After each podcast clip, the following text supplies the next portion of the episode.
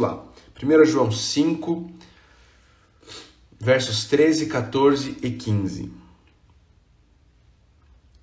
Escrevi-lhes estas coisas a vocês que creem no nome do Filho de Deus, para que vocês saibam que têm a vida eterna. Esta é a confiança que temos ao nos aproximarmos de Deus. Se pedirmos alguma coisa de acordo com a vontade de Deus, Ele nos ouvirá. E sabemos que Ele nos ouve em tudo que pedimos. E se sabemos que Ele nos ouve em tudo que pedimos, sabemos que temos o que dele pedimos. Sabemos que temos o que dele pedimos. O que a gente tira de um texto como esse? O que a gente tira de um texto como esse? Vamos lá. Primeira coisa, a gente olha para o versículo 13 e João está finalizando a carta dele e ele vem aqui no final da carta dizer para a gente uh, o, o, o, por que, que ele escreveu essa carta. E ele diz: Olha, eu escrevi essas coisas para vocês, para vocês que creem no nome do Filho de Deus, para que vocês saibam que vocês têm a vida eterna. E essa é uma luta de muita gente que está dentro de igrejas evangélicas. Gente, tem muita gente que me escreve com certa constância até nos direct ou nas caixinhas de pergunta. Pastor, eu, eu, eu, eu estou lutando contra esse pecado, mas virou, mexeu, eu caio. Isso é sinal de que eu não sou salvo. Pastor, como é que eu faço para ter certeza da minha salvação? Pastor, eu não sei se eu sou salvo. Eu creio em Jesus, mas eu não sei se eu sou salvo. Enfim, toda uma situação onde pessoas estão vivendo com um peso que elas carregam nas suas costas e elas carregam esse, esse peso mesmo crendo em Jesus Cristo. Mesmo crendo em Jesus Cristo. Essas pessoas, elas não entendem, muitas vezes, a a base da salvação delas. Muitas vezes elas acham que a salvação delas se dá com base no comportamento delas, ou às vezes elas foram ensinadas que elas, elas são salvas pela fé, mas que para manter a fé delas, elas precisam fazer boas obras e por isso elas vivem com dúvida se elas possuem a salvação ou não. Algumas até acham que seria petulância demais, arrogância demais afirmar que possuem certeza da salvação. Mas veja, queridos, o apóstolo João, ele está escrevendo a essa igreja, uma igreja para quem ele escreveu: se vocês afirmarem que vocês não têm pecado, vocês são mentirosos e vocês fazem de Deus mentirosos. Você lembra disso? Você lembra que ele escreveu isso lá no capítulo 1? Ele fala isso no versículo 8 do capítulo 1, se afirmamos, afirmarmos que estamos sem pecado, enganamos a nós mesmos. E no versículo 10, se afirmarmos que não temos cometido pecado, fazemos de Deus um mentiroso. Então ele está escrevendo para pessoas, para uma igreja que peca, que peca, tá bom? Ele está escrevendo para pessoas que lutam contra o pecado, mas caem, que erram, Lembra? Cachorros latem, pecadores pecam, cristãos odeiam o pecado, mas pecam porque são pecadores, ok? Porque são pecadores. É para essas pessoas que João está escrevendo e ele está dizendo: Eu lhes escrevo essas coisas a vocês que creem no nome do Filho de Deus. Veja, ele não diz assim: Eu escrevo essas coisas a vocês que agora vivem uma vida de perfeita santidade. Ele não escreve dizendo: Olha, eu escrevo essas coisas a vocês que atingiram um patamar de santidade bem legal e agora são pessoas aí que já têm ah, mantido uma constância, onde vocês já conseguem viver aí uns 4, 5, 10 meses sem pecar. Não. O, o, o, a base do que João está dizendo é: eu escrevo essas coisas a vocês que creem no nome do Filho de Deus. Crer no nome do Filho de Deus é crer na pessoa e na obra do Senhor Jesus Cristo. É crer que Jesus é quem ele disse que é e crer que Jesus veio e fez o que ele disse que fez, ok? E que fez por mim e por você. Que não foi simplesmente uma obra genérica, Ah, Jesus Cristo morreu na cruz. Não, Jesus Cristo morreu na cruz por mim, por mim, por mim e por você, por todos aqueles que um dia viriam a crer nele como seu único e suficiente Salvador. É a essas pessoas pecadoras, pecadoras que creem que João está escrevendo e ele está dizendo: Eu estou escrevendo para vocês, para que vocês saibam que vocês têm a vida eterna, que vocês têm a vida eterna. Percebe? João está querendo dar para eles a certeza da salvação. Queridos, ter a certeza da salvação não é orgulho, ter a certeza da salvação não é arrogância, porque nós não, não, não confiamos, não, não proclamamos, não, não cremos que temos a salvação por nossas próprias forças, por causa dos nossos méritos, porque nós fizemos por merecer. Não. Nós cremos que temos a salvação e temos a certeza, a profunda convicção de que temos a salvação, de que temos a vida eterna. De que temos a vida eterna. Por quê? Por causa da obra de Jesus. Não é porque nós atingimos um patamar de santidade, não é porque nós somos crentes espirituais assim, ó, topo de linha.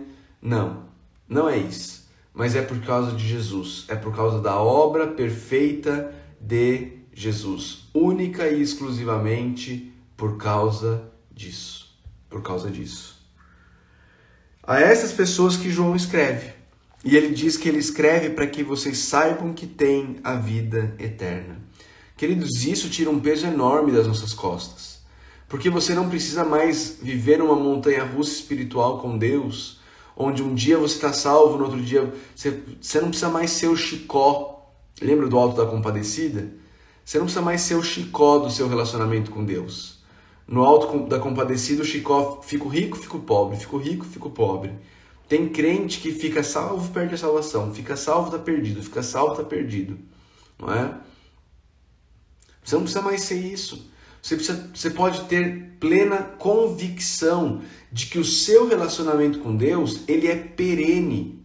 Ele não depende de você. Você tem a vida eterna. E quem sustenta esse relacionamento não são as suas boas obras, mas é o próprio Deus por causa das obras perfeitas de Jesus na cruz do Calvário. Não é? Essa é a realidade. Essa é a realidade. E aí ele fala: esta é a confiança que temos ao nos aproximarmos de Deus. Ou seja, nós nos aproximamos de Deus sabendo que nós temos a vida eterna. Por quê? Porque nós confiamos no nome do Filho de Deus. Se pedirmos alguma coisa, e aqui tem uma condicionante, de acordo com a vontade de Deus, isso aqui é sempre importante lembrar, Ele nos ouvirá. Ele nos ouvirá. E se sabemos que Ele nos ouve em tudo que pedimos, sabemos que temos o que dele pedimos. Sabemos que temos o que dele pedimos. Queridos, a verdade é que quando eu e você temos a convicção da salvação e passamos a nos relacionar com Deus não com base nas nossas obras, mas com base na justiça perfeita de Jesus, nós estamos livres para nos submetermos à vontade de Deus e para chegarmos a Deus e colocarmos nossas petições diante dele, submissas à vontade perfeita dele. E João nos diz que se pedirmos de acordo com a vontade de Deus, ele nos ouvirá. O que, que a gente aprende aqui sobre Deus? Queridos, primeiro a gente aprende que Deus é um Deus bom. A gente aprende que Deus é um Deus que salva.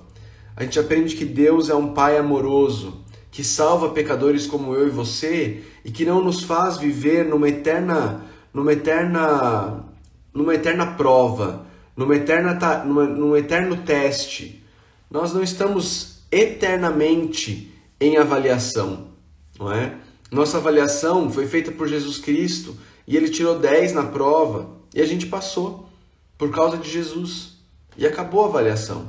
Não tem mais avaliação. Nós já estamos aprovados. Nós já fomos adotados, nós já somos parte da família de Deus. E isto é imutável. Esse é o Deus a quem nós servimos. E aí o que, que Deus, o que, que Deus nos chama a fazer? A nos aproximarmos dele. Nos aproximarmos dele. Com a confiança de alguém que é parte da família. E, e, e à medida que a gente se aproxima dele com a confiança de alguém que já é parte da família, nós, nós passamos a ter um relacionamento cada dia mais profundo, cada dia mais verdadeiro, cada dia mais próximo de Deus, onde os nossos pedidos começam a estar cada vez mais alinhados à vontade de Deus. Porque nós estamos num relacionamento cada vez mais íntimo, cada vez mais pessoal com Ele. É isso. E aí a gente aprende a entender Deus, a entender a vontade de Deus, a entender o caráter de Deus. Isso vai moldando o nosso viver. E aí, nosso relacionamento com Deus para de ser uma entrega de lista de pedidos, né? E passa a ser de fato relacionamento, onde existe unidade, onde existe união, onde nós estamos nos relacionando, não porque a gente tem um monte de coisa para pedir para Deus, mas se a gente simplesmente quer estar com Ele. A gente abre a Bíblia para estudar a Bíblia, não porque a gente quer resolver problemas teológicos, mas porque a gente ama a Deus, porque a gente ama a Deus e a gente quer conhecer mais desse Deus que a gente ama. A gente vai orar não para entregar uma série de, de petições como se entregássemos uma lista de desejos ao gênio da lâmpada, mas a gente vai orar para nos relacionar com Deus, para estarmos com Ele, porque amamos estar na presença do nosso Salvador. E isso muda tudo. Isso muda absolutamente tudo. Queridos, se você se você está aqui nessa manhã, você crê em Jesus Cristo, mas você ainda tem a, a duvidado da sua salvação, achado que você precisa manter a sua salvação, eu tenho certeza que a sua vida cristã é um peso. Tenho certeza que a sua vida cristã é um fardo. E eu quero te dizer, como João, que se você crê no Filho de Deus, você tem a vida eterna. Isso não depende de você. Isso é um presente que Deus te deu por causa dos méritos de Jesus. Por causa dos méritos de Jesus. Então, baixa a guarda. Baixa a guarda no sentido de pare de lutar. Saiba que Ele é Deus. Descanse na obra perfeita de Jesus. Tire dos seus ombros esse peso de guardar a sua salvação, de conquistar e de manter a sua salvação. E descanse na obra perfeita de Jesus Cristo, o seu único e suficiente Salvador. Seu único e suficiente Salvador. Amém? Acho que amanhã a gente termina. Acho que amanhã a gente termina 1 João. Tá bom? Combinado? Se Deus quiser, amanhã a gente termina 1 João.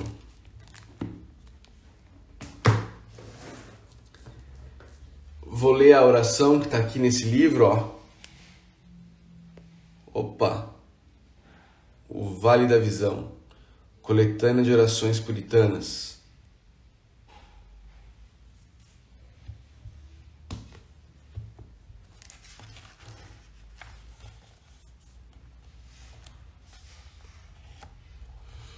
Hoje eu vou orar uma oração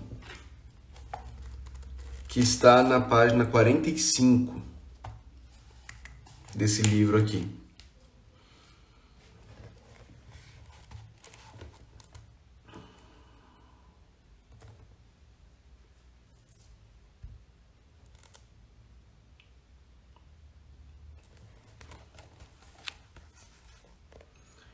Quarenta e cinco. A oração se chama o Espírito de Jesus. O Espírito de Jesus. Senhor Jesus Cristo, enche-me com o teu Espírito para que eu possa estar repleto de Sua presença. Sou cego, envia-o para me fazer ver. Estou em trevas, dá que ele diga: haja luz. Que ele possa me dar fé para contemplar meu nome gravado em tua mão, minha alma e corpo redimidos pelo teu sangue, minha pecaminosidade coberta por tua vida de genuína obediência. Volta a encher-me com a graça reveladora do Espírito, para que eu possa perceber minha união indissolúvel contigo, para que eu saiba que me esposaste para sempre, em justiça, amor, misericórdia e fidelidade, para que eu seja um contigo, como um ramo está ligado ao tronco, como o edifício ao fundamento. Que seus confortos me alegrem em minhas tristezas, sua força me sustente em minhas provações, suas bênçãos me reanimem em meu cansaço sua presença me torne uma frutífera árvore de santidade. Seu poder me firme em paz e alegria. Seus estímulos me tornem incessante em oração. Seu ânimo acende em mim uma devoção que não perece. Envia-o como o prescrutador do meu coração, mostrando-me mais das minhas corrupções e incapacidade, para que eu possa fugir para ti a ti me agarrar, em ti descansar, como princípio e fim da minha salvação. Que eu nunca o aborreça com minha indiferença e obstinação, que eu nunca o entristeça recebendo-o de modo tão frio, que eu nunca resista a ele com minha tenaz rebelião. Responde às minhas orações. Ó Senhor, por amor de teu grande nome. Em nome de Jesus. Amém, amém. Irmãos, obrigado aí pelas palavras de, de encorajamento. Muito obrigado mesmo, viu? Louvado seja Deus. Eu sempre fico muito, muito, muito feliz de poder ser útil na vida de vocês, tá bom? Muito obrigado mesmo.